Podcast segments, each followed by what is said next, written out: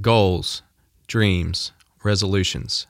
There are many different words to describe them, but what I want to discuss in this article is how to achieve them. How do we get from where we are to where we want to be? So many people will say that they want to do something and then never achieve it. Goals are incredible tools to get you where you want to be, but if you do if you do not set the right goals, you could be setting yourselves up for failure. In this article, I will talk about why people do not achieve their goals and then give you a few tips to hopefully help you start getting where you want out of life. Why don't people achieve their goals? At the beginning of every year, millions of people come up with a New Year's resolution and have abandoned it by February. The amount of different goals that people set are countless lose weight, make more money, find a spouse, quit smoking, etc. And I believe that most people really want to achieve the things that they say they do. However, when it comes down to implementing what needs to be done, most people fall short and quit. Here are four reasons that I believe that people don't achieve their goals. Number one, setting the wrong goals. Most people set goals that are largely out of their control. By saying that you want to lose 10 pounds or qualify for the CrossFit Games or make a million dollars, you're setting goals that are large, largely out of your control. Your hormones might be messed up from years of undereating, and it might take time to get them right before your body starts responding and burning fat. You might do everything in your power to qualify for the CrossFit Games and just have better people in your region or have bad workouts come out. You might have some unexpected life events that drain your finances. I believe that it's much better to set goals that you can control. Instead of saying that you want to lose 10 pounds, say that you want to track your calories and macros every day for a month. Instead of saying that you want to qualify for the CrossFit Games, say that you will compete, complete every piece of your program every day with 100% effort.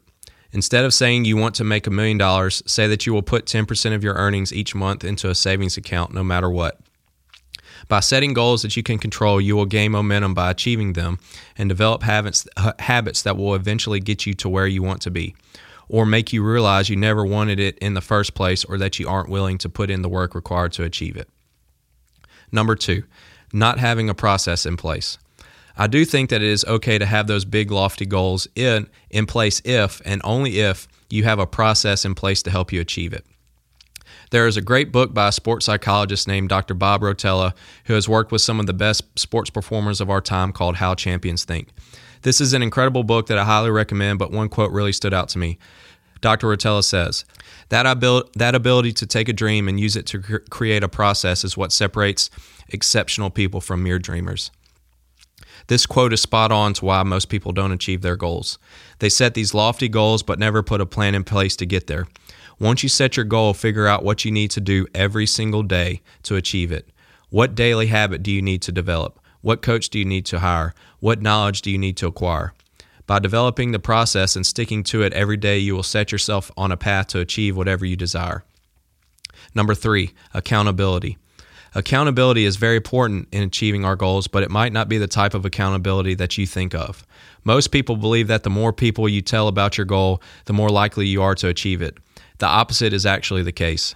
Every time you tell someone about your goal or what you want to do, you get a little dopamine response. It makes you feel good. You start to feel like you have already achieved it. By telling a whole lot of people or posting on social media, you will have already gotten the feel good response you would have gotten from achieving your goal, and you're much more likely to quit trying to achieve it. I think a better strategy is to tell one or two people who you really trust to hold you accountable. These people should have the right to ask you about your process to achieve your goal whenever they want. They should also be willing to call you out if you aren't doing what needs to be done. If you can get the right people to hold you accountable, I think that you will be much more likely to succeed. Number four, not setting big enough goals. This might be a little counterintuitive, but bear with me. I think that most people don't dream big enough.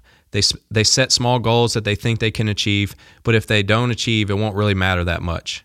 This way, they protect themselves from failing big and getting hurt. I think that you should set big, lofty, scary goals. If your goals don't scare you, then they aren't big enough. If some people don't think you're crazy for what you're going after, then your goals are too small. By setting big goals, you will force yourself into action because you know how far you have to go.